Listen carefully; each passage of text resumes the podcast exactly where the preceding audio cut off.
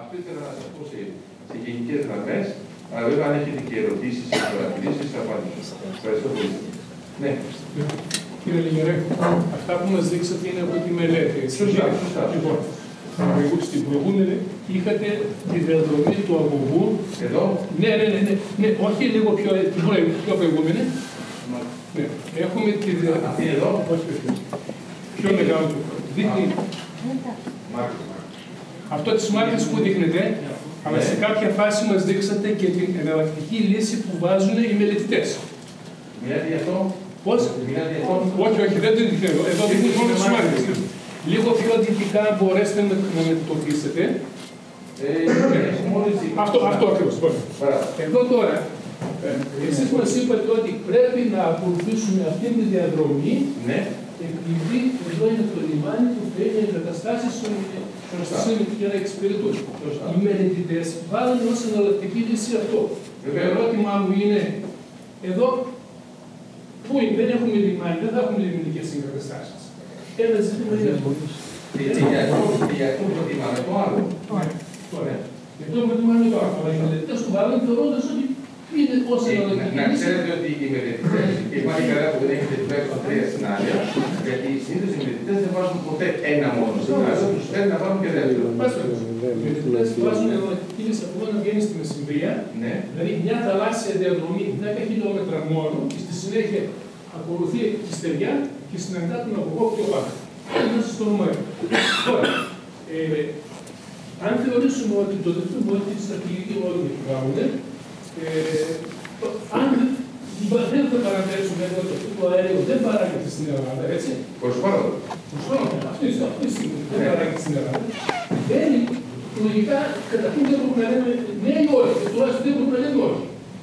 Δεν είναι όμως το θέμα να δούμε κάποιες άλλες περιβαλλοντικές επιπτώσεις, τις οποίες έθεσαν αξιόλογοι ειδικοί επιστήμονες εδώ, που εμείς αυτές τις επιπτώσεις που ανέφεραν τις συσχετίσαμε με τις αρχές της βιώσιμης ανάπτυξης. Και διαπιστώνουμε ότι παρεμβράζονται τρεις από τις δώδεκα αρχές της βιώσιμης ανάπτυξης. Η πρώτη είναι η βιωσιμότητα του οικοσυστήματος. Γιατί? Γιατί βγαίνοντας εδώ ο αγωγός να κάνει στον Δέλτα του Ιακού, το οποίο είναι ίσως ο μεγαλύτερος φυσικός συγκεκριμένος. Ναι, δεν υπάρχει στο Δέλτα του Ιακού. Όχι, στον κόλπο στον κόλπο της Αλεξανδρούπολης, ας πούμε. Ναι, αυτό ναι. Ναι, κάνει στον κόλπο της Αλεξανδρούπολης. Σωστά.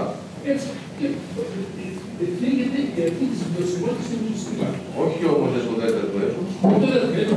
Το κατάλαβες το οικοσύστημα σε ποια περιοχή θίγεται. Μέσα στον κόσμο, όσο πιο κοντά στο δέλτα, τόσο περισσότερο. Κάτσε, για να καταλάβουμε συγκεκριμένα τι λέτε. Η διαφορά όσον αφορά τη θερμοκρασία θα είμαστε στους δύο βαθμούς στα είκοσι μέτρα. Στα τριάντα μέτρα θα είμαστε ένα βαθμό και θα έχουμε μισό βαθμό στα πενήντα μέτρα. Η ζώνη ασφάλειας είναι οκτακόσια μέτρα. Δεν φτάσαμε ακόμη σε αυτά τα θέματα εμείς. Είναι ένα θέμα αυτό. Ένα δεύτερο θέμα είναι ότι φέρουσε ικανότητα. Γιατί εδώ μέσα, όπως δείξατε και εσείς, εδώ υπάρχει ένταση για να γίνουν οικογενειακές θαλάσσιες. Έτσι. Ναι, ναι, αυτό πώς. Έχουμε εμπορικά και εμπορικά πλοία, έχουμε αλληλεία. Λοιπόν, και βάζουμε για τον αγωγό. Όλα αυτά δείχνουν ότι η φέρουσα ικανότητα εδώ φύγεται πιθανώς και ένα. Εννοείται όταν θα βάζει όλα μαζί. Ναι, ναι, δεν παίρνουν όλα μαζί. Ναι, ναι. Λοιπόν, και ένα τελευταίο, η τελευταία αρχή που φύγεται είναι η αρχή της χωρονομίας. Αλλού κάνουμε τα σπίτια μας, αλλού κάνουμε τα εργοστάσια παράδειγμα. Θα μπορούσαμε λοιπόν, αντί να βάλουμε τον αγωγό εδώ, να ακολουθήσουμε τη διαδρομή που όχι δεν είναι μελετητές, δεν λέμε εμείς. Δεν ξέρουμε πώς. Πρώτα οι μελετητές από πάνω βγαίνουν στη Μεσημβρία. Οκ, αλλά το είναι ένα αγωγό σε αστασία και μεγαλύτερο. Είναι μόνο τέσσερα χιλιόμετρα για αυτό. Όχι, δεν είναι τέσσερα, αλλά και αυτή η διαδρομή εδώ είναι μόνο δέκα ευρώ για άλλη που θα βάζει είναι προς το πίσω. Είναι σε ευαίσθητες ουσίες. Όχι, όχι, όχι, προσέξτε, προσέξτε. Πρώτα απ' όλα να ξέρετε, για να μην... Εμένα, άμα το κάνετε από την μια πλευρά ή από την άλλη, είναι ακριβώς το ίδιο. Για μένα. Εντάξει, εγώ κοιτάζω σε επίπεδο στρατηγικής. Ναι, εντάξει, δεν κοιτάζω τα σύνορα. Ακόμα και αυτή η διαδρομή, άμα ξαφνικά μου βρείτε ότι είναι μια τρίτη διαδρομή που είναι καλύτερη, ακόμα καλύτερα που θέλω. Αλλά το το θέμα ποιο είναι. Είναι ότι αυτό που μου λέτε είναι ότι ε, θα πάτε να, ε, να δείξετε τον συνδετήρα, θα τον βάλετε στη σειρά. Ναι, ωραία. Να ξέρετε λοιπόν ότι όταν το κάνουμε μέσα στη θάλασσα είναι πολύ πιο ευέλικτο. Γιατί στην πραγματικότητα όταν το βάλουμε στη σειρά, το βάλουμε στη σειρά μόνο στα, εκεί που θα έχουμε το βάθος στα δεκαπέντε μέτρα. Πιο, πιο βαθιά, έως στα σαράντα, ο αγωγός είναι απλώς τοποθετημένος, τίποτα άλλο. Δηλαδή, το κόστος είναι ελάχιστο. Εντάξει, δεν είναι τώρα. Ο κόστος στην Ελλάδα δεν είναι το κόστος. Βλέπουν το σκηνολογικό που φέρανε εδώ, από τα ελληνικά προσφερειτικά που δεν έχουν πρόβλημα. Ναι, δεν έχω πρόβλημα. Δεν τους αναλέω. Αυτό όμως που μου είπατε είναι όλα αυτά τα πολλά πράγματα. Εγώ μπορώ να σας πω και συμφωνώ μαζί σας. Τώρα θα τσαντιστούν μερικοί φαντασμοί, δεν ξέρω. Αυτά εδώ μπορέσανε οι Μοΐκτες, σε αυτό εδώ το επίπεδο, για ερωτικό πάρκο, δεν ξέρω ποιος το σκέφτηκε, αλλά δεν θα πάρει βραβείο. Και δεν θα γίνει. Όχι, και δεν θα γίνει. Και δεν θα γίνει. Τον εσύ όλα θα γίνει. Υπάρχει άλλη. Α, ωραία, λοιπόν. Α, δεν θα γίνει ακόμα καλύτερα. Φοβήθηκα ότι έχετε συμφωνήσει όλοι και να το δείτε. Άρα, για να είμαστε σε κάτι, εγώ δεν ήξερα αν έχετε αποφασίσει να υπάρχει στις δημογένειες. Δεν λειτουργούν από όλα αυτά. Ναι, λοιπόν. Άρα, από όλα αυτά, σαν πλαίσιο, για μένα το χειρότερο είναι οι αμμονιέκτες της θάλασσας αυτή την απόσταση. Δεύτερον, το δεύτερο χειρότερο είναι το πεδίο πολίτου. Ε, εγώ δεν είπα ότι θα το μεταφέρω, αλλά θέλω να πω πως δεν έχω δει καμία θέση. Άρα, όχι αμμονιέκτες της θάλασσας, όχι πεδίο πολίτου, όχι στο ελ εν τζι. Όχι, πρέπει ναι. Αυτό είναι το γιο. Όχι, δεν είναι όλοι στο ελ εν τζι. Τώρα δεν είναι παράνομο πράγμα. Δεν είναι παράνομο πράγμα. Όχι, είπε αυτός ο συνεχόμενος να περάσει από άλλη δεδομένη. Μειώνουν τις ελληνικές συλλογές και αυτές οι δρόσεις. Ωραία, ωραία. Δεν έχω κανένα πρόβλημα εγώ. Αλλά μακάρι, άμα είναι από την άλλη πλευρά, άμα είναι ακόμα λιγότερο και το κόστος και οι επιπτώσεις, ακόμα καλύτερα. Λιγότερο είναι το τεράστιο πρόβλημα. Και αυτό το μόνο είναι. Ναι, ωραία.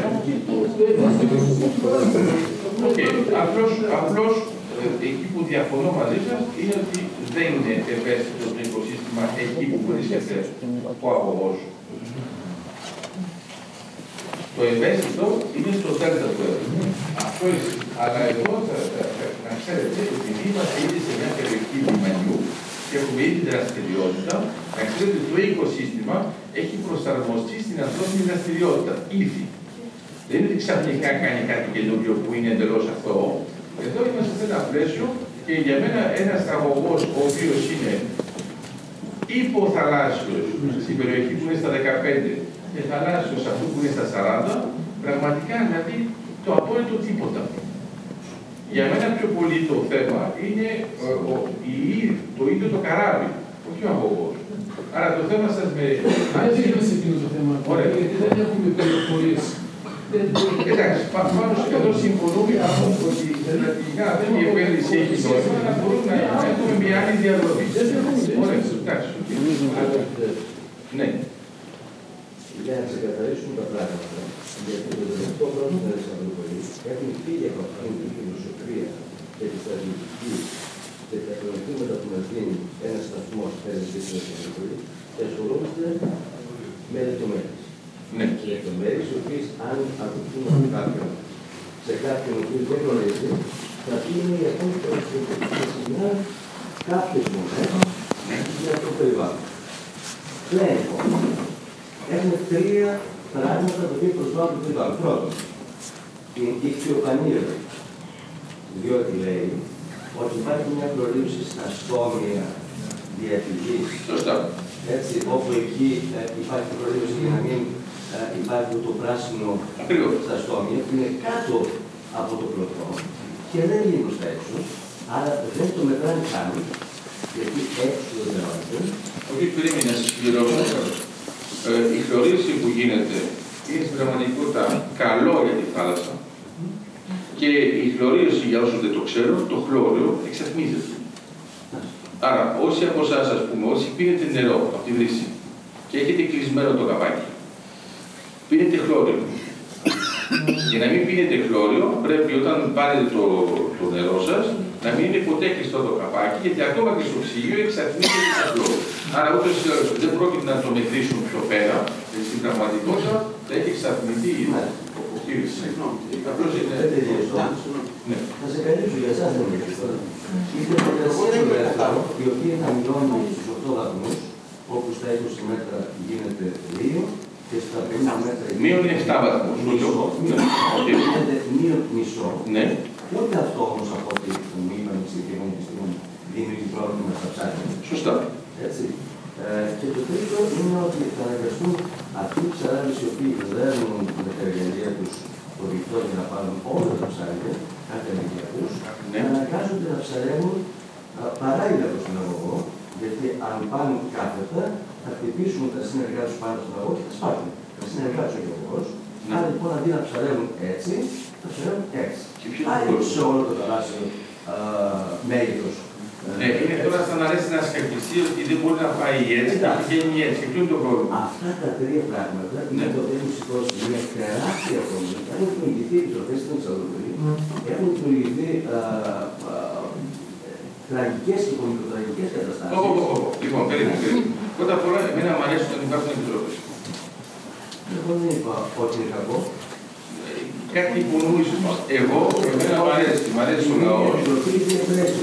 Από Αριστοτέλη μέχρι την Καβάλα, ναι. Και προσπαθεί να πείσει ότι αυτά που σου είπα είναι τραγικά στα λάθη. Λοιπόν, πρώτον, εμένα μου αρέσει ο λαός να οργανώνεται, να κοιτάζει τα πράγματα, να ενημερώνεται. Λοιπόν, τώρα, αν έχουμε ανθρώπους που λένε πράγματα τα οποία δεν έχουν νόημα, θα φανεί στο τέλος.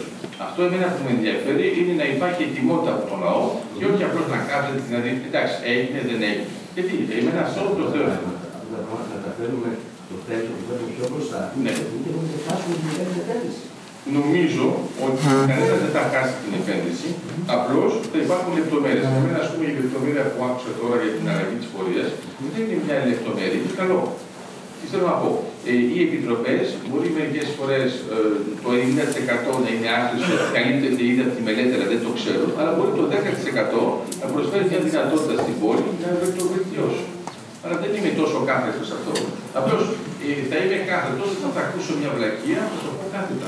Εγώ δεν λέω αυτό που λες. Ναι. Εγώ λέω ότι όλα αυτά τα οποία γίνονται ναι. Προσπαθούν να ακυρώσουν την όλη επένδυση. Εννοείς να μην γίνει καθόλου. Όχι, αυτό θα ήταν στρατηγικό τραγικό λάθος. Τραγικό λάθος για ποιους? Γιατί τράγει. Για σου το δυνατά αυτό, αυτό δεν είναι. Με δουλεύεις. Δηλαδή εδώ υπάρχει κάποιος που δεν καταλαβαίνει. Μα του είπα όλη την ώρα, δεν υπάρχει.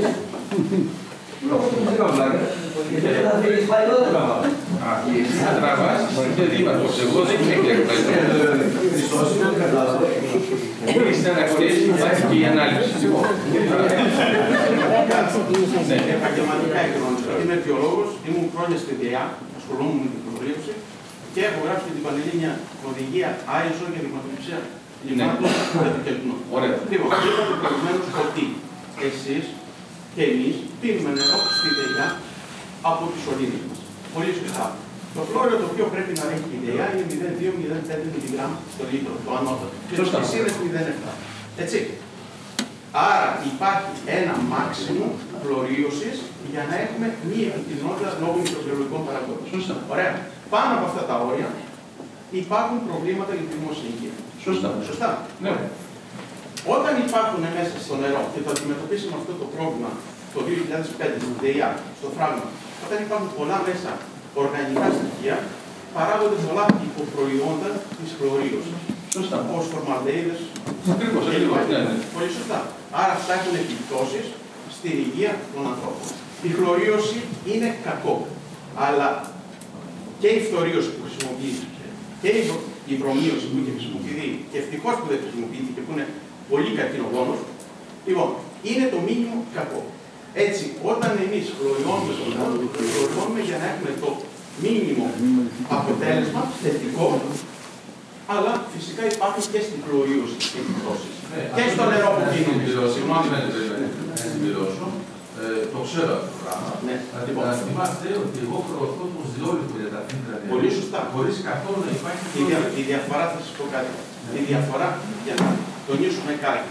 Ο ζεόλιτος, όπως υπάρχει και η οζονοποίηση. Το όζον προσφέρει καλύτερο και ποιοτικότερο νερό από ό,τι η χλωρίωση. Η διαφορά με το όζον είναι ότι εξαντλείται η ενέργειά του εκεί στην δεξαμενή. Εμείς πρέπει να έχουμε υπολοιματικό χλώριο στο τελευταίο σημείο που πηγαίνει το νερό.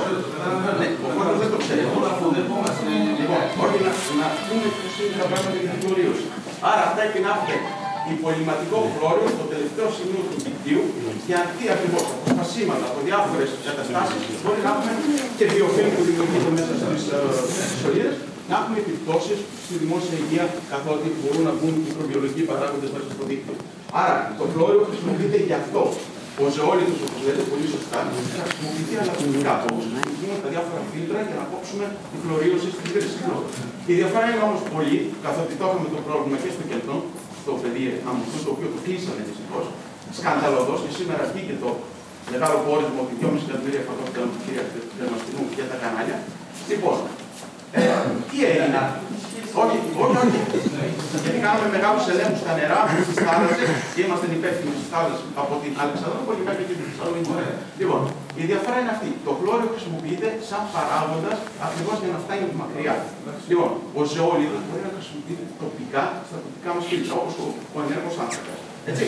Τα φίλτρα μας όμως πρέπει να τα αλλάζουμε σύμφωνα με τις συνθήκες. Γιατί βρήκαμε φίλτρα τα οποία πρέπει να τα αλλάξουμε δύο χρόνια. Λοιπόν, η χλωρίωση άρα στη θάλασσα αποτελεί ένα πρόβλημα, γιατί υπάρχουν χημικά στοιχεία, οργανικές ενώσεις, οι οποίες μπορεί να παράγουν υποπροϊόντα και παραπροϊόντα της χλωρίωσης. Αυτό έχει παρατηρηθεί, καθότι ήμουν και στην βιολογική σύμφωνα και αυτό έχει παρατηρηθεί και σε θάλασσες κοντά σε βιολογικούς καταληγούς, έτσι, λόγω χλωρίωση, ότι πετάει μαζί χημικά και οργανικά, υπάρχουν άρα σήμερα ενώσεις. Άρα, στο ανοιχτό πέλαγος μπορεί να υπάρχουν αυτά τα προβλήματα υποπροϊόντων χλωρίωσης και της χλωρίωσης. Το χλωρίο δεν εξαντλείται τόσο εύκολα. Αν βρεθεί σε συνάρτηση με χημικά στοιχεία, αντιδρά αμέσως, γιατί ακριβώς είπατε ότι είναι ένα, σωστά είπατε ότι είναι ένα αντιδραστικό στοιχείο, αντιδρά γρήγορα για να κάνει την απολύμανση. Συγχρόνως στην περιοχή θα δημιουργηθεί ένα κενό χλωρίδας και πανίδας. Ένα λεπτό, που θα αντιδρομηθεί. Είναι μεγάλο το λεπτό. Ναι, το λεπτό είναι μεγάλο, αλλά πρέπει να εξηγήσω. Είπαμε μερικά πράγματα. Όχι, όχι, εγώ δεν είμαι. Πρέπει να γίνει. Πρέπει να γίνει. Εγώ δεν είπα ποτέ ότι δεν πρέπει να γίνει. Θα τελειώσω για αυτά που ήθελα να τελειώσω. Γιατί είπαμε μερικά πράγματα για την χλωρίωση, τα οποία πίνουμε χλώριο, είναι καλό το χλώριο, μπορεί να μας πάει στην παράδεισο. Όχι, αντιθέτως. Τα πέντε μιλιγκράμμ λοιπόν, τα πέντε μιλιγκράμμ όταν γίνει δύο μιλιγκράμμ νοείται υπερχλωρίωση του πόσιμου νερού, έτσι, στο πόσιμο νερό. Σημαίνει ότι στα δύο μιλιγκράμμ που βάζουμε δεν έχει δικαίωμα, βγαίνει από τη ΔΕΙΑ ή από οποιαδήποτε ΙΚΑΠ κλπ. Ανακοίνωση του το νερό για αυτή την περίοδο. Γιατί κάνει και μια σύνδεση του πόσιμου νερού και του θαλάσσιου. Περιμένετε ένα λεπτό. Δεν λέω θαλάσσιο νερό σαν θαλάσσιο για το πόσιμο. Όταν προκαλεί στον άνθρωπο παρενέργειες, φυσικά θα προκαλεί σε πρώτο του οργανισμού, σαν φυσιολόγο μπορεί να το ξέρω, παρενέργειες. Έτσι. Άρα αποκλείεται εκεί πέρα στον αγωγό που είπα, θα γίνει μια ικτιοπαγίδα όμορφη. Υπάρχει σύστημα, ακριβώς για να προτείνουμε και κάτι, υπάρχει σύστημα για να γίνει αθώος ο αγωγός. Κλειστό κύκλωμα, τελείως κλειστό κύκλωμα, έτσι. Περιμένετε, περιμένετε. Λοιπόν, γιατί ο κύριος πρότεινε. Και δεν φύγατε μια διαφορά. Όλο αυτό μου το είπατε για το κλειστό κύκλωμα. Όχι, ναι, εσύ. Εγώ μπορώ να σας πω ότι εγώ είμαι υπέρ του κλειστού κύκλωμα. Αλλά γιατί μου το λέτε από την αρχή. Περιμένετε, όχι, όχι. Μιλήσαν για χλωρίωση. Θέλω να δω. Είπατε ότι πίνουμε χλώριο, το χλώριο είναι. Θέλω να πω στα άτομα που δεν γνωρίζω πώς είναι το χλώριο. Τι κάνει το χλώριο. Αυτό που θέλω να πω.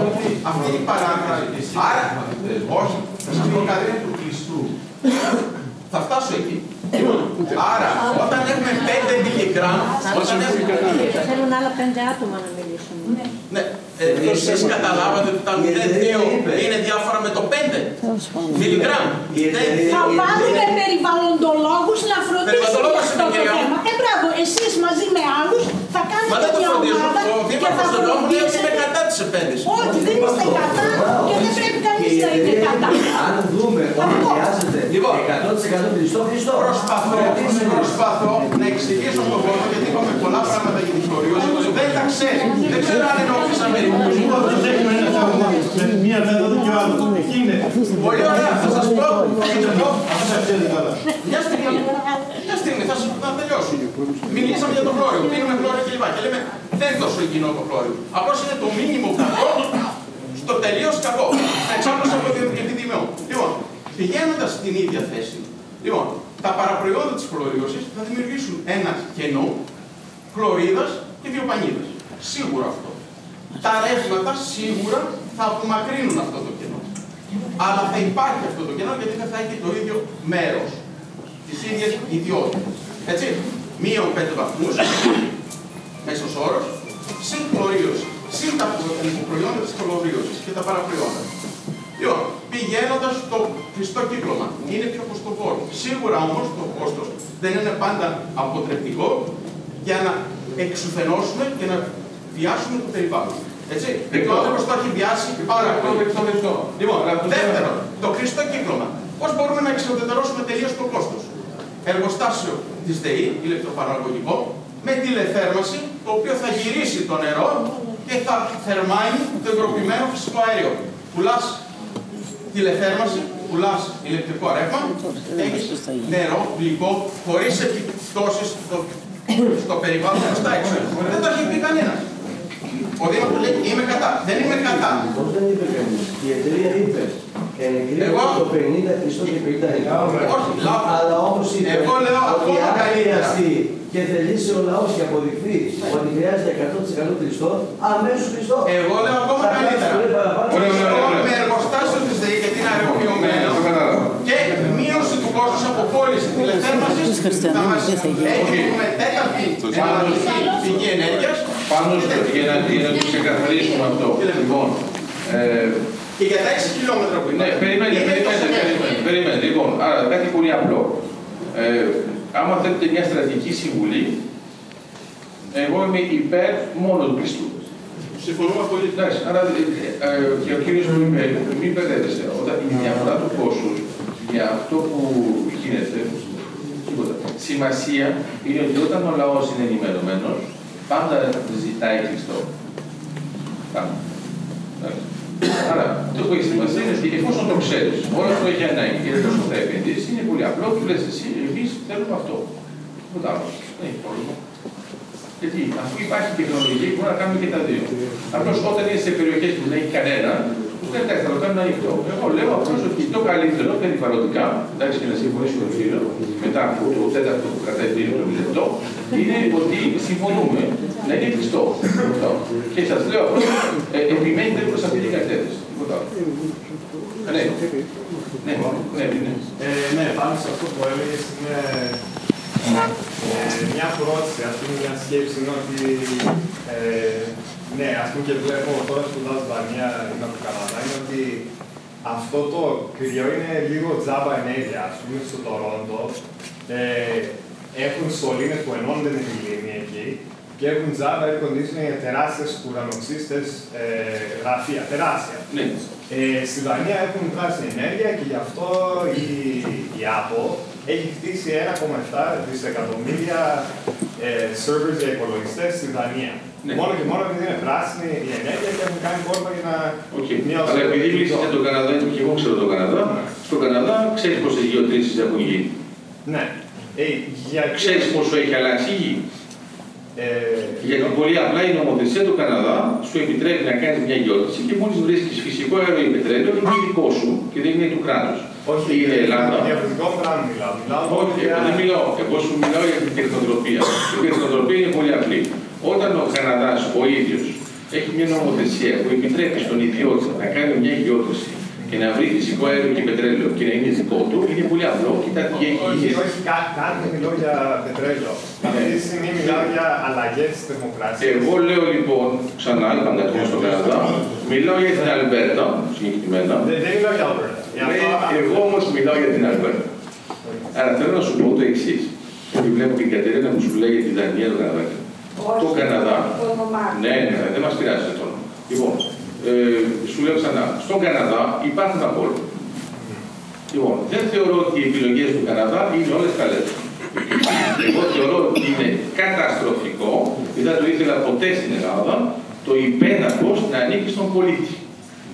Ε, ναι, ναι, ε, δεν μιλάω καθόλου για αυτό. Άρα λέω λοιπόν, το ξέρω, αλλά ήθελα να σου πω απλώς ότι ε, το transfer μιας τεχνολογίας από μια χώρα στην άλλη γίνεται όταν γίνεται, αλλά δεν γίνεται όταν δεν γίνεται.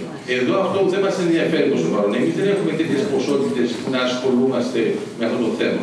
Αυτό που μας ενδιαφέρει είναι να έχουμε κάτι που είναι αναστρέψιμο, να είναι πράσινη ενέργεια και να μπορούμε να επενδύσουμε σε αυτά που θα έχουμε τα αποθέματα. Για την Αλμπέρτα δεν συμφωνώ, δεν είμαι από Αλμπέρτα και...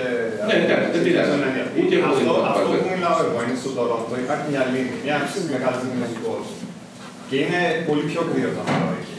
Λοιπόν, έχουν σωλήνες που πάνε στη λίμνη και ξαναέρχονται σε οργανοξύστες. Ναι, και ένα από τα πιο μεγάλα χρήση ηλεκτρικού το καλοκαίρι είναι air condition. Ωραία, αλλά πρέπει να ξέρεις ότι αν η Ελλάδα είχε τη δυνατότητα να έχει τέτοιο μέγεθος σελήνες και βέβαια θα έκανε το ανάλογο. Και εμείς στην Ελλάδα έχουμε το ανάλογο με τη γεωθερμία.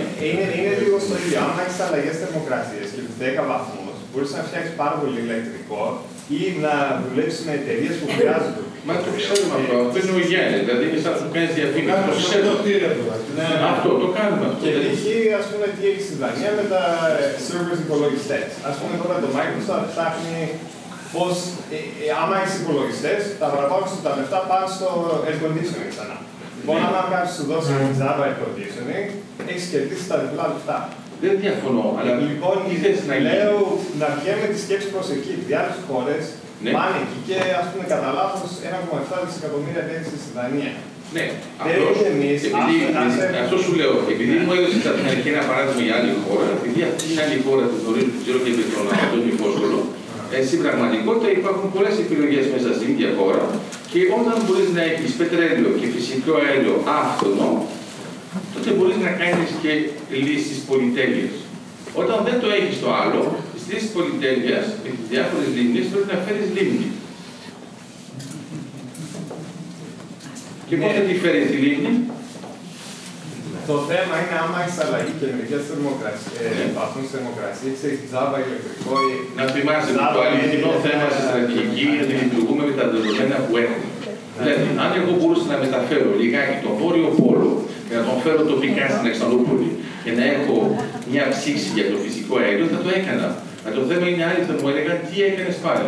Άρα η ιδέα ποια είναι. Αυτά που έχουμε σε μια περιοχή τα αξιοποιούμε στο βέλτιστο. Αυτό που μπορούμε να έχουμε εδώ είναι αυτό. Και αυτό είναι το βέλτιστο προς το παρόν. Όταν θα αλλάξει η τεχνολογία και θα είμαστε ακόμα πιο εξελιγμένοι, θα κάνουμε κάτι άλλο. Δεν συγκρίνεται. Ναι, το ξέρω, δεν συγκρίνεται γι' αυτό. Λοιπόν, ναι, ναι. Θα κάνω δύο επισημάνσεις βοηθώντας τη συζήτηση. Ναι. Ε, την πρώτη σχετικά με την συγκέντρωση πολλών δραστηριοτήτων χωροταξικά στον χώρο εδώ της Αλεξανδρούπολης. Ακούστηκε προηγουμένως ότι δεν θα γίνει κάποια επένδυση. Ναι. Έχει αδειοδοτηθεί από τη Ρυθμιστική Αρχή Ενέργειας η κατασκευή θαλάσσιου αιωλικού πάρκου εδώ, ναι, στην εταιρεία Θρακική Αιωλική Α Ε ένα, συμφερόντων συμπτωματικά πάλι του Πελοποννήσου, για ένα γιγάντιο θαλάσσιο αιωλικό πάρκο τριακόσια ενενήντα πέντε μεγαβάτ. Ναι. Το ένα. Το δεύτερο. Είδαμε προηγουμένως σχετικά με ελληνικό και εικοστό κύκλωμα. Ναι. Μας διαφέρει ένα βασικό στοιχείο. Πρόκειται για ιδιωτική επένδυση, όπου ξέρουμε σε μια ιδιωτική επένδυση ότι το κόστος είναι ένας από τους κυριότερους συνδυαστές για να κατασκευαστεί ένα έργο. Άρα λοιπόν η εταιρεία εύλογα θα επιλέξει τη λύση που θα έχει το φθηνότερο κόστος. Σωστά. Αλλά εμείς εύλογα ως λαός θα επιλέξουμε ένα άλλο. Τόσο απλά. Γιατί μια εταιρεία, όταν έχει να διαχειριστεί το πρόβλημα με το λαό, επιλέγει τη λύση που έχει το λιγότερο κόστος συνολικά. Άρα, αν έχει φθορά από το λαό που δεν το θέλει, θα σου πει σε κάποια φάση: εντάξει, παιδιά, θα βάλουμε λίγο περισσότερο, θα το κάνουμε έτσι.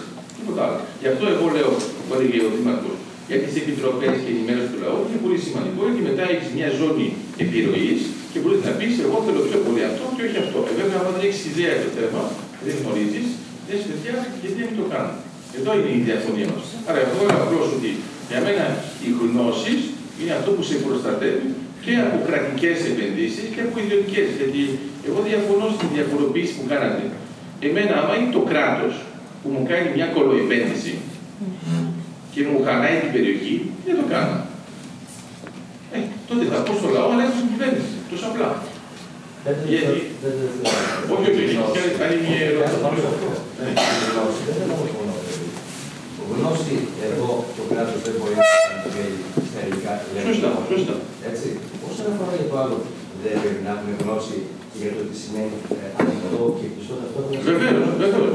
Δηλαδή, εάν η εταιρεία μας εξηγεί, μας λέει ότι το μισό κλειστό και το μισό ανοιχτό σημαίνει ότι είναι τόσο μικρή η χλωρίδωση που δεν αξιολογείται και δεν μετριέται καν έξω κάτω από την εξάδα, το πέρα την εξάδα, κάτω από τον πλωτό. Εμείς τι θα πούμε, όχι θέλω πιστό, ναι. Για να υποστηρίζει μία λόγο. Είναι πολύ και είναι πάρα πολύ. Θα αποδείξουμε ότι. Θα σου αποδείξουμε, θα σου αποδείξουμε, θα σου αποδείξουμε. Λοιπόν, να θυμάσαι και αυτό, μετά θα μπορεί και να το χαρεί ο κύριος. Να ξέρεις ότι αυτό με τις νόρμες, όταν σου λέει κάποιος, για εσάς μιλάω, για εσάς δεν είναι παρέντη, όταν σας λέει κάποιος, υπάρχει εξαιρετικός, ο βιολογικός υπάρχει εξαιρετικός, υπάρχει εξαιρετικός. Και ο βιολογικός υπάρχει. Ούτε να τον ευχαριστήσουν πολύ. Λοιπόν, λέω λοιπόν, όταν υπάρχει ένα όριο, εντάξει, εγώ το βλέπω και σε αυτά που είναι επιτρεπτά, στα βαρέα μέταλλα, στα φρούτα. Λοιπόν, όταν υπάρχει ένα όριο, να ξέρεις ότι μετά από μερικά χρόνια υπάρχουν επιστήμονες που σου δείχνουν ότι το όριο αυτό ποιος το σκέφτηκε. Άρα, αν εγώ μπορώ να εξασφαλίσω ότι από το μηδέν που θες, που δεν έχει μηδέν μόνο μετά, μπορώ να περάσω στο μηδέν με μια τεχνική, πάνω ότι επιλέγω αυτή. Διότι αυτό που έχω δει είναι ότι όταν έχουμε ας πούμε ένα μηδέν τρία, μετά από δέκα χρόνια μου βγαίνουν οι επιστήμονες και μου λένε το μηδέν τρία είναι καρκινογόνο. Και το αφήσαμε. Δεν σου λέω για τον αμίαντο, την περίοδο της Γαλλίας, ξυλώνουμε τους δρόμους, και έχει πολύ πλάκα, καταλάβετε ποιο είναι η επιτροπή, σε να μ' αρέσει αυτό, ξαφνικά όλοι φώναξαν για ποιο λόγο. Γιατί ξυλώνουμε τον δρόμο και έχουν βάλει ένα κουβούκλιο. Γιατί έχει αμύαντο. Και για να μην εξαρτηστεί, νευρίασαν όμως οι γείτονες, γιατί δεν μπορούν να έχουν πρόσβαση στο κατάστημά τους. Και όταν τους εξήγησαν, τελικά έκαναν διαλέξεις γιατί πούνε παιδιά, άμα θέλετε το αφήνουμε και καθαρίζουμε το επόμενο. Λέει, όχι εδώ πρώτα. Άρα, επειδή δεν ήξεραν και έβαζαν όλα αυτά τα πράγματα, σου λένε τι θα κάνουν. Όταν τους εξήγησαν, έγινε. Άρα σου λέω πάνω στο χρηστό για το ίδιο με τον, με τον ζωόλεδο. Όταν εγώ βλέπω, τον έπαιρε τη γυναίκα στην ανεβριάση. Όταν τρώτε τα λάχανα, αυτά τα απλωμένα, ε, για να μην είστε απλωμένοι. Στην πραγματικότητα τρώτε και βαρέα μέταλλα, γιατί είναι τεράστια φύτρα. Άρα ο μόνος τρόπος να το βγάλετε, άρα επιτρέπουμε στα μαρούλια να έχουμε πέντε φορές την παρουσία που έχουμε στις ντομάτες. Πέντε φορές. Το ένα είναι μηδέν κόμμα ένα, το άλλο είναι μηδέν κόμμα πέντε. Δηλαδή σου το ξαναλέω. Σου επιτρέπει να έχεις μηδέν κόμμα ένα για την ντομάτα, αλλά για το μαρούλι σου επιτρέπει μηδέν κόμμα πέντε. Αλλά το όλο ντομάτες. Μπράβο. Αλλά το θέμα, το θέμα είναι ότι άμα βάλεις ζεόλιτο και στα δύο θα πας μηδέν και μηδέν. Το θέμα ποιο είναι. Είναι ότι άμα έβαζαν μηδέν κόμμα ένα, όπως βάζουν στην ντομάτα, κανένας παραγωγός μαρούλι δεν θα το κάνει. Άρα θα έκριναν τα μαρούλια. Άρα τι κάνουμε πάνω κάτω, λέμε προς το παρόν θα βάλουμε ως εκεί.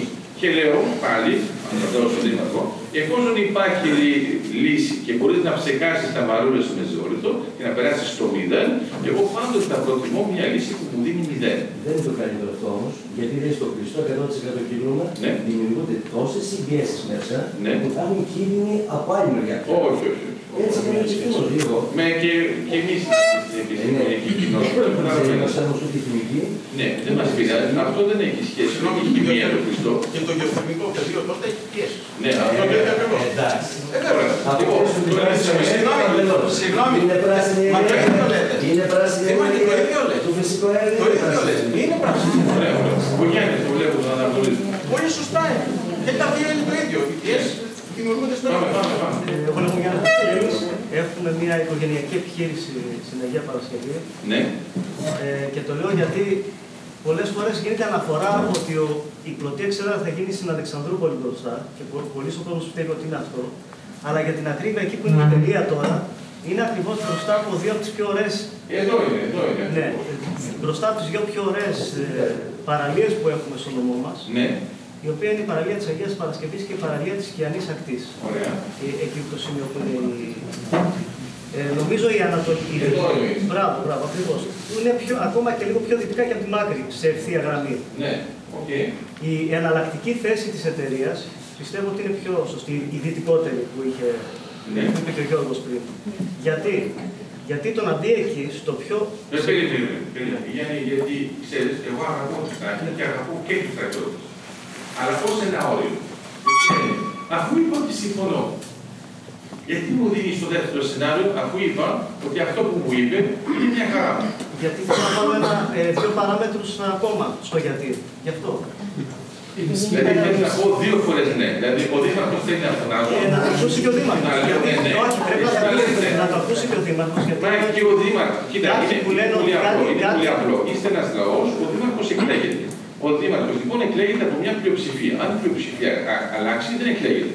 Ανακαταστήκατε είναι γραμμένο κόπανος, που σημαίνει όταν είναι ενημερώμενοι οι πολίτες και δούμε ότι υπάρχουν δύο επιλογές και προτιμούν την μία, θα δείξουν ξαφνικά ο δήμαρχος θα πει η δεύτερη είναι πολύ καλύτερη. Τέλεια.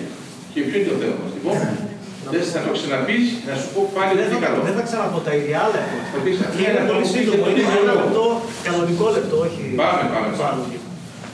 Ε, ακριβώς η εταιρεία σε μια προηγούμενη ενημέρωση που είχε κάνει πριν κανένα ενάμιση χρόνο είχε πει ότι αυτό το πλωτό καράβι που έχει εξέδρα έχει μήκος περίπου διακόσια μέτρα, ναι. Πλάτος πενήντα.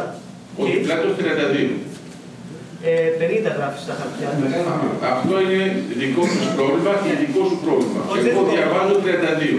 Τέλος πάντων, και τριάντα. Όχι, και τέλος πάντων, Γιάννη, εμένα μιλάς. τριάντα δύο και είκοσι έξι κόμμα πέντε. Μπράβο. Συν τριάντα και τέλος πάντων. Λοιπόν, πάμε. Το είκοσι έξι κόμμα πέντε ύψος μιλάτε. Αλλά το τριάντα δύο είναι το πάχος. Εντάξει, θα σου, θα σου δείξω το πενήντα. Θα μου δείξεις και μετά θα το σημειώσω με κόκκινο ότι είναι λάθος. Όχι, το πενήντα που μας έδειξε η εταιρεία. Ε, το ξέρω, η πρόβλημά τους. Εντάξει. Ε, το, το είκοσι έξι ύψος είναι περίπου σαν να λέμε δύο τετραόροφες πολυκατοικίες, για να ναι. Το οπτικοποιήσουμε το πόσο ύψος είναι. Ναι. Και το διακόσια μέτρα είναι περίπου σαν δύο γήπεδα ποδοσφαίρου, το ένα κολλητά με το άλλο κατά μήκος. Ε, ένα γήπεδο είναι περίπου διακόσια μέτρα. Ναι. Ναι. Αυτό δημιουργεί πρώτον οπτική ρύπανση μπροστά από την παραλία, γιατί θα φαίνεται. Ναι. Και δεύτερον, το οποίο είναι και στο σημαντικότερο, ε, μπορεί ένα. Κάποιος γείτονας, γιατί αναφέρθηκε στους γείτονες, να χρησιμοποιήσει ψευδείς ισχυρισμούς ότι αυτό εκεί ρυπαίνει ή ότι μπορεί να γίνει μια έκρηξη, όχι ότι δεν μπορεί να συμβεί, να το χρησιμοποιήσει ε, χωρίς να ισχύει. Ε, ότι μπορεί να γίνει μια έκρηξη και όσοι κάνουν εκεί πέρα είναι παραθερίζουν στην περιοχή, όπου είναι και πολλοί Τούρκοι και πολλοί Βούλγαροι τα τελευταία χρόνια, ναι. Ότι κινδυνεύουν. Να το χρησιμοποιήσουμε σαν ένα ψεύτικο επιχείρημα. Ναι.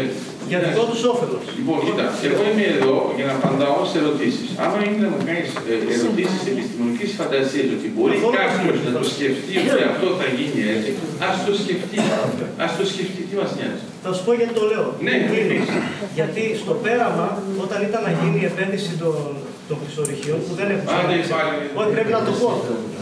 Η, υπήρχε μια γαλακτοβιομηχανία που είχε πει τότε εκεί για τους κτηνοτρόφους ότι έτσι και ξεκινήσει και, και σκάβουν εκεί, εγώ γάλα από εσάς δεν παίρνω.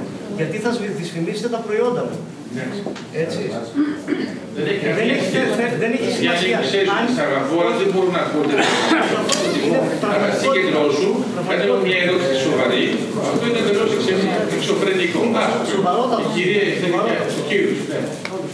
Ε, ήθελα να πω λίγο, επειδή παρακολουθώ το θέμα από την αρχή, ναι. Είχε γίνει μία φορά ενημέρωση από την εταιρεία στο Δημοτικό Συμβούλιο ναι. Και εκεί πέρα μας μίλησαν για κλειστό κύκλωμα, ότι θα χρησιμοποιήσουν μόνο κλειστό κύκλωμα. Ναι.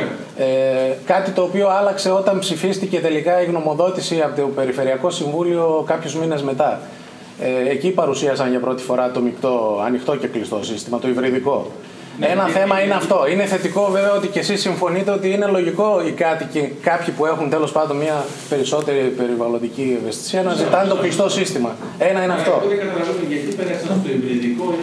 Για λόγους κόστους, γιατί όταν είναι μόνο κλειστό, μας είπε κιόλας ο μελετητής που ήρθε πριν λίγες μέρες ότι το κλειστό σύστημα, επειδή καίει φυσικό αέριο για να αεριοποιήσει το υγροποιημένο, έχει κάποιο κόστος παραπάνω. Ενώ το ανοιχτό χρησιμοποιεί τη θερμοκρασία του θαλάσσιου, ε, της θάλασσας, αλλά μας είπε, μας είπε επίσης ότι βάσει ευρωπαϊκών οδηγιών ε, εκπέμπονται ε, μονοξίδιο του διοξείδιο του άνθρακα. Και... Λοιπόν, έχουν κάποιο πρόβλημα με τους όρους σας. Μετά. Αυτά τότε γιατί είχαν πει στην αρχή. Άρα το πρόβλημα ποιο είναι. Να ξέρετε ότι τα καράβια ελ εν τζι, έτσι όπως είναι φτιαγμένα κανονικά, έχουν πάντοτε ε, διαρροές. Πάντα. Εντάξει. Άρα μπορούν να, να φτάσουν στο μέγιστο δύο τοις εκατό. Άρα τώρα η τεχνολογία στην Ιαπωνία χρησιμοποιεί τη διαρροή για να το χρησιμοποιήσει για κάψιμο για το ίδιο το καράβι.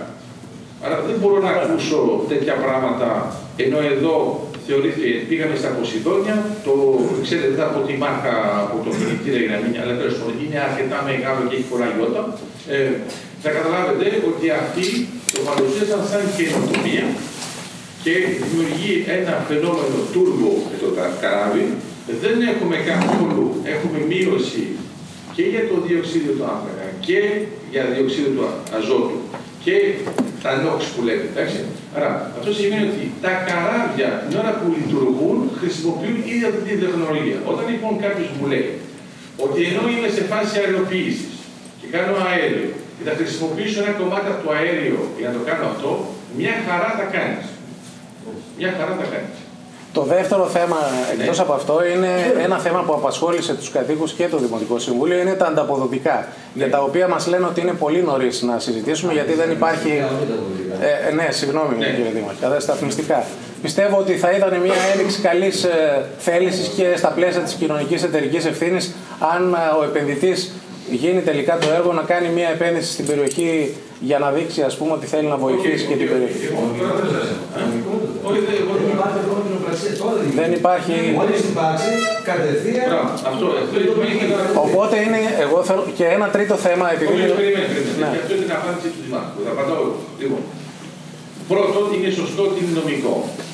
Δεύτερο, να ξέρετε ότι στρατηγικά δεν είναι καθόλου καλό για την εταιρεία να προτείνει αντισταθμιστικά μέτρα πριν γίνει η προταξία, και σημαίνει σίγουρα ότι θα σου κάνει μια λάδια.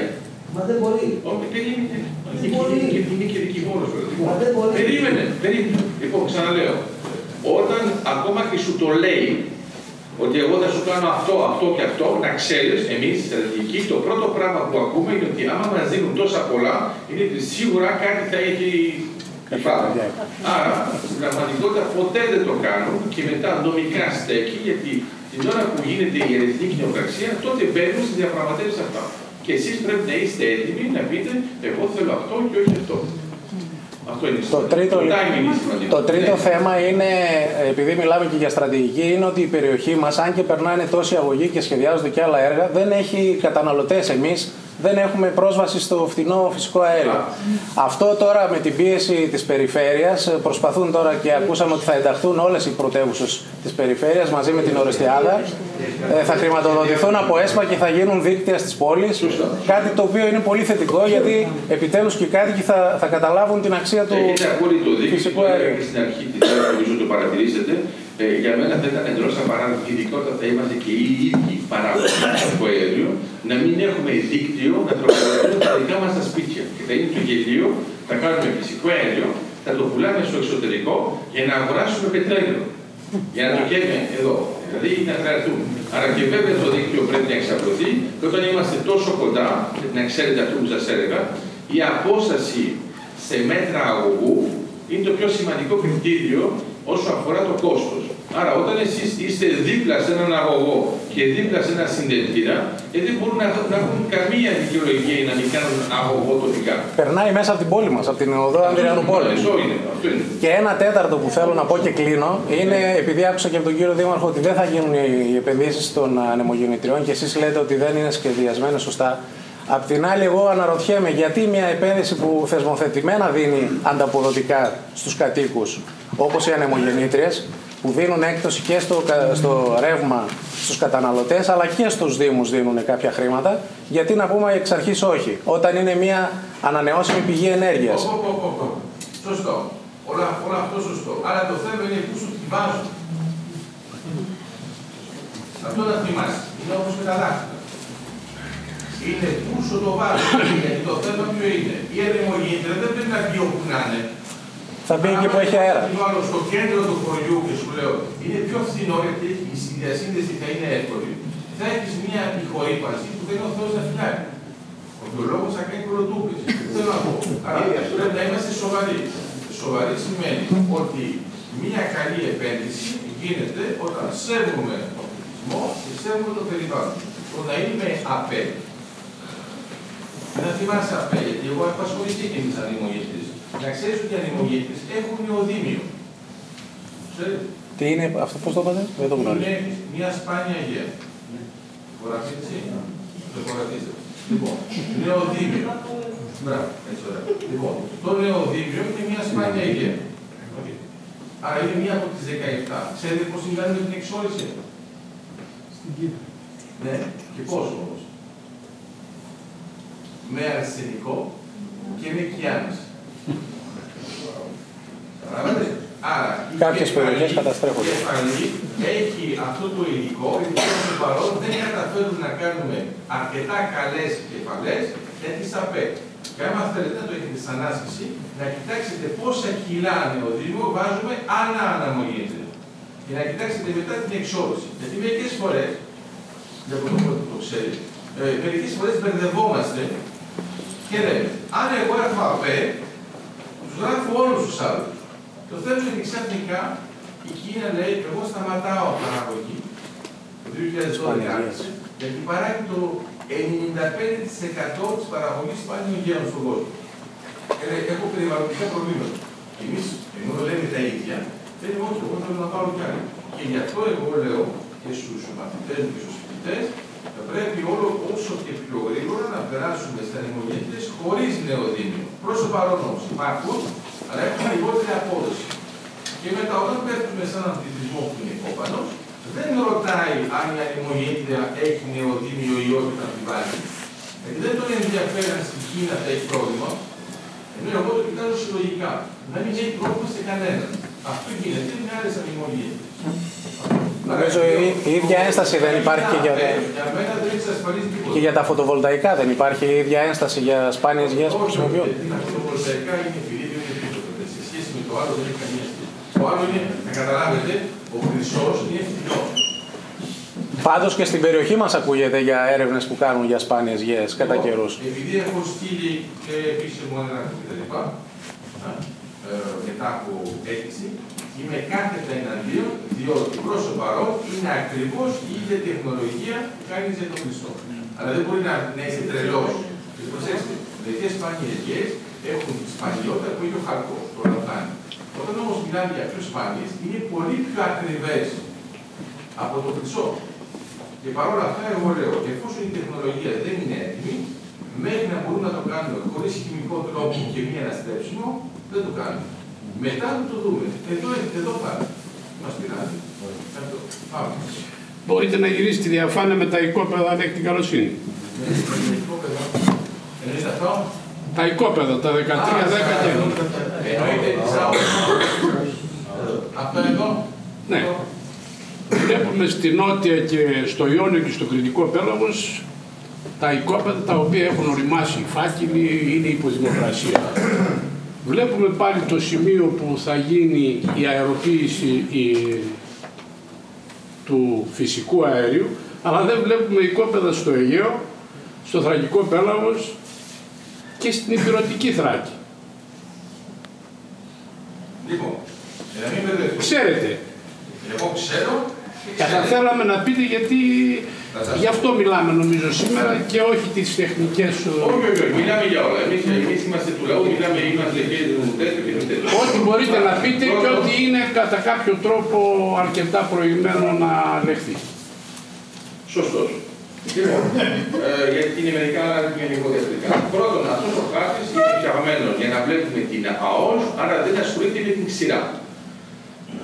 Άρα υπάρχουν οικόπεδα στην Ήπειρο τώρα, στον πρώτο γύρο αδειοδότησης, πάνω στην ξηρά, τα οποία μπορούν να τα εμφανίσουν, δεν είναι ότι δεν υπάρχουν. Αυτός, αυτός ο χάρτης κοιτάζει μόνο το, τη θαλάσσια περιοχή και ειδικά αυτή που είναι ουσιαστικά εκτός εθνικών χωρικών υδατών.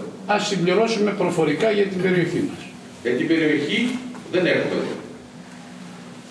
Για την περιοχή δεν έχουμε. Και το λέω ξανά. Στην πραγματικότητα αυτό που έχει σημασία, γιατί μιλήσατε και για το Αιγαίο. Εδώ για το Αιγαίο, πάνω κάτω, Είμαστε, ο Δίκης κάποια φάση θα βάλεις μια άλλη διαφάνεια, είμαστε ενάμιση δισεκατομμύρια βαρέλια. Στο Ιόνιο έχουμε δύο και εδώ έχουμε είκοσι. Άρα, να σκεφτούμε λίγο ορθολογικά σε επίπεδο Ελλάδος.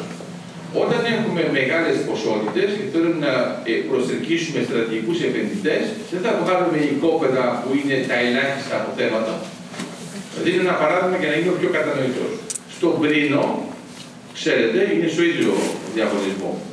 Ιόνι, δηλαδή, Ιωάννινα, Πατραϊκό και στον, όχι στον Πρίνο, στο Κατάκολο, αυτό πάει μαζί, είναι για άδεια εξόρισης. Το Κατάκολο, όταν θα κάψουμε όλο το φυσικό αέριο που θα είναι στο Κατάκολο, θα είναι δεκαπέντε μέρες ενεργειακής Ελλάδας. Όταν θα κάψουμε όλο το φυσικό αέριο που είναι νότια της Κρήτης, είναι τετρακόσια πενήντα χρόνια. Άρα, δεκαπέντε μέρες για την Ελλάδα σχεδόν δεν αλλάζει τίποτα. Αλλά τετρακόσια πενήντα χρόνια αλλάζει και ριζικά. Άρα, αυτά είναι τα δεδομένα που έχουμε και τα, τα δείχνουμε εμείς. Άρα, θέλω να πω το εξής. Στην πραγματικότητα, εδώ στο ενάμιση δισεκατομμύρια είναι με τα κοιτάσματα του τύπου που έχουν στον Πρίνο, και στον Πρίνο δεν έχει πάλι έρευνα, το ξέρετε, γιατί έχουν αγοράσει και γεωτρύπη, πάει πολύ καλά. Λοιπόν, αυτά εδώ είναι τα αποθέματα με αυτά που έχουμε και έχουμε μετά στη συνέχεια μόνο δύσκολα. Αυτά εδώ είναι λιγότερο δύσκολα και αυτά είναι εύκολα. Αυτά είναι γνωστά. Πάμε στα δύσκολα, τι μπορείτε να πείτε από τα δύσκολα. Γιατί στα δύσκολα δεν μας ενδιαφέρει, γιατί εγώ αυτό που θέλω είναι να έχουμε στρατηγικές επενδύσεις σε στρατηγικά αποθέματα. Τα στρατηγικά αποθέματα είναι μετράμε ουσιαστικά με αιώνες. Δηλαδή, όταν έχετε αποθέματα σε μια περιοχή και είναι μόνο για δέκα χρόνια ή μόνο για δεκαπέντε μέρες, αυτά δεν είναι στρατηγικά αποθέματα, είναι απλώς αποθέματα. Τα αποθέματα τα στρατηγικά είναι όλα στο Ιόνιο, την νότια της Κρήτης και στην λεκάνη Ελοδότου, εκεί που βλέπετε εδώ, Greek Park. Αυτά είναι τα στρατηγικά αποθέματα. Γιατί πολύ απλά τα στρατηγικά αποθέματα οφείλονται στο γεγονός ότι οι τεκτονικές πλάκες έρχονται στη σύγκρουση και η μία πηγαίνει κάτω από την άλλη, και όταν έχουμε τριβή, τότε έχουμε ε, παγίδες για το ε, φυσικό αέριο και το. Αυτά τα εκατόν εβδομήντα δις είναι και το Καστελόριζο. Στα πενήντα έως εκατόν εβδομήντα δις βαρέλια τα αποθέματα τα στρατηγικά. Αυτά εδώ είναι συνολικά, το πενήντα έχει σβήσει τώρα, έχουμε πιάσει ήδη το εκατό. Εδώ μιλάμε για, ακριβώς όπως το είπατε, νότια του Καστελόριζου, την ΑΟΣ του Καστελόριζου, για την Κύπρο, τον Λίβανο, το Ισραήλ και την Αίγυπτο. Αυτά τα θέματα που το βλέπετε το εκατόν εβδομήντα, να θυμάστε ότι η Σαουδική Αραβία είναι διακόσια είκοσι. Ωραία. Ε, άρα η τεράστια επένδυση γίνεται εκεί πέρα. Και γι' αυτό τα οικόπεδα δεν έγιναν τυχαία, αλλά θα δείτε στη συνέχεια, όταν θα αλλάξουμε μερικά πράγματα, θα δείτε οικόπεδα λίγο πιο δεξιά. Βήμα-βήμα. Πώς? Βήμα-βήμα. Ναι, βήμα-βήμα. Άρα το θέμα είναι ότι όταν κάνουμε βήματα, μερικές φορές έχουμε και αλλαγές, οι οποίες δεν είναι τόσο σοβαρές. Και στο ενδιάμεσο, όταν έχουμε είκοσι τεράστια οικόπεδα, έχουμε μόνο τρεις υποψηφιότητες. Γιατί στο ενδιάμεσο λέγαμε ότι θα ακυρώσουμε τον διαγωνισμό, θα του βάλουμε παράταση, τελικά θα ξαναβάλουμε παράταση. Τα συγκεκριμένα, εμείς τώρα έχουμε παράταση μέχρι τριάντα Ιουνίου για τον πρώτο γύρο και η Κύπρος έχει περάσει στον τρίτο γύρο και τελειώνει εικοστή πρώτη Ιουνίου. Που σημαίνει ότι όταν ένας παίκτης θέλει να παίξει στις δύο χώρες, βλέποντας πώς πηγαίνει η μία πιο γρήγορα, θα πάει εκεί πέρα που οι επενδύσεις είναι πιο εύκολες. Εξαρτάται και τι ισχυρός παίκτης είναι στη διεθνής σκακέρα αυτός. Σωστά, αλλά να ξέρετε ότι σιγά σιγά η Κύπρος έχει γίνει πολύ πιο ισχυρός παίκτης από ό,τι ήταν πριν δέκα χρόνια λόγω της ΑΟΣης. Ενώ εμείς είμαστε ακόμα να σκεφτόμαστε αν θα κάνουμε τη θέσπιση ή όχι. Εδώ είναι οι διαφορές. Μεθοδολογία λίγο, δύο λεπτά μόνο. Ναι, εντάξει, καλό, καλό. Γιατί υπόθηκε κάτι για τη ρήπανση που θα προκαλέσει το φυσικό κύκλωμα. Λοιπόν, τα φαινόμενα του θερμοκηπίου που απασχολούν αυτή τη στιγμή την ανθρωπότητα είναι διοξείδιο του άνθρακα, υδραγμή και μεθάνιο. Αυξάνουν οι μέσα από θερμοκρασία. Εδώ θα έχουμε εκπομπές υδραγμών, έτσι, από την καύση και διοξιδίου του άνθρακα. Οι υδραγμοί μέσω της τηλεθέρμανσης και του γυρίσματος στην αεροποίηση εξαφανίζονται.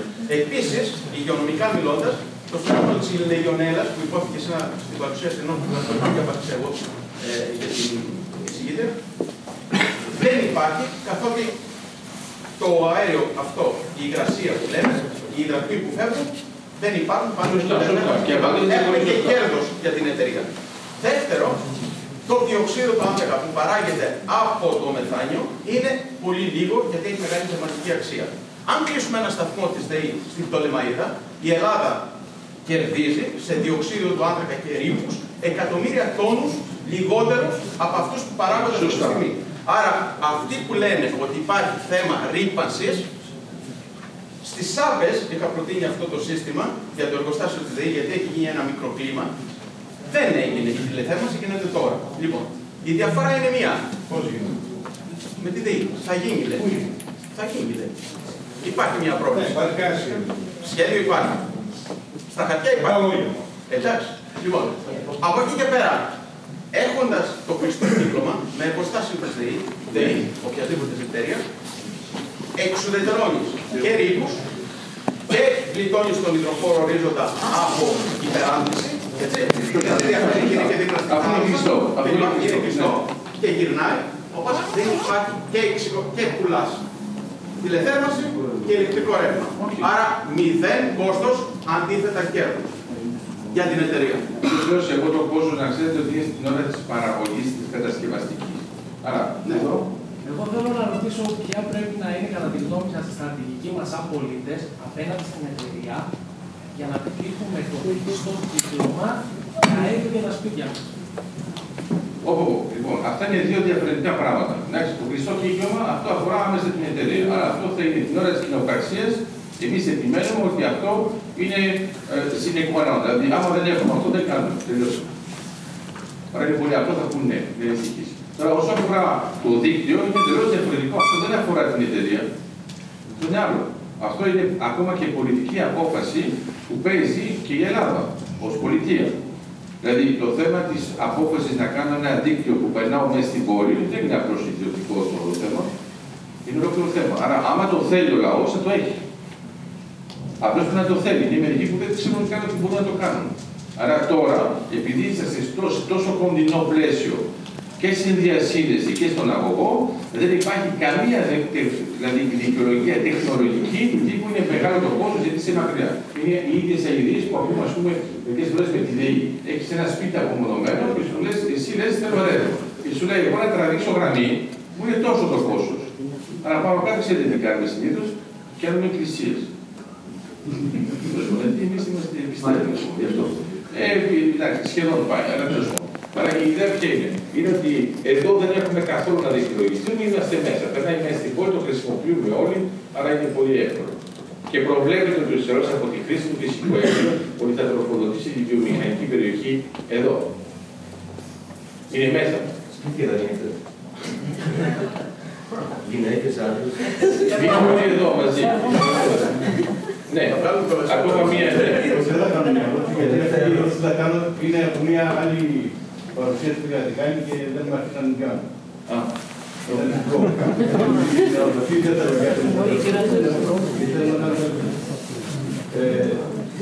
κάνω. Αφορά την υπόθεση Κύπρος. Ναι. Ξέρετε ποιος πολέμησε, κινήσει και ξεκίνησε την ιδέα, δηλαδή το αέριο, ο τεχνοκράτης, δεν θυμάμαι το όνομα του. Κασίνης. Σόρας Κασίνης. Θυμάστε όμως και το όνομα της υπουργού που τον παρέπτυσε για... Ναι, ναι, η Φραξούλα. Εγώ το θυμάμαι όλα, ναι. Αυτό εδώ, με το που έχουμε σήμερα, θα μπορείς να γίνει με το που αλλάζουμε γνώμη συνέχεια. Οκ, θα σου το πω πιο απλά, εφόσον μιλήσαμε για την Πραξούλα, θα το καταλάβεις λίγο συμβολικά. Πείτε και λίγο για το ε, θα κάνουμε αυτή έγινε στην Κύπρο, με τον πολιτικό και τον τεχνοκράτη. Θα κάνουμε αυτή την Πραξούλα έγινε, τάκ, το τάκ. Δηλαδή, την Πραξούλα σε κάποια φάση συνεχίζει ο πρόεδρος ότι θα ήταν καλό να μην κάνουμε γεώτηση. Αλλά ποιος ο Σούρας Κασίνης ήταν στους ανθρώπους που είναι πραγματικά πατριώτες. Αλλά ε, του είπαν, ε, ε, όταν θα σου ρωτήσουν, θα πεις έχει τεχνικό πρόβλημα. Άρα πήραν την δημοσιογράφη, του ρώτησαν και λέει δεν έχει τεχνικό πρόβλημα. Άρα του κάνουνε δε, του κάνουνε δε Κασίνη, δεν ήξερα τι έκαναν, και ξαφνικά η Πραξούλα, που είναι η υπουργός η αρμόδια, ε, έχει όλους τους άλλους πολιτικούς εναντίον της του τύπου ε, όχι και τον Κασίνη. Και τελικά είναι την Πραξούλα που έπεψαν. αυτό. Άρα ο Κασίνης συνέχισε κανονικά ό,τι μπορεί ούτε ακόμα και τώρα. Ευχαριστώ πολύ, να είστε καλά.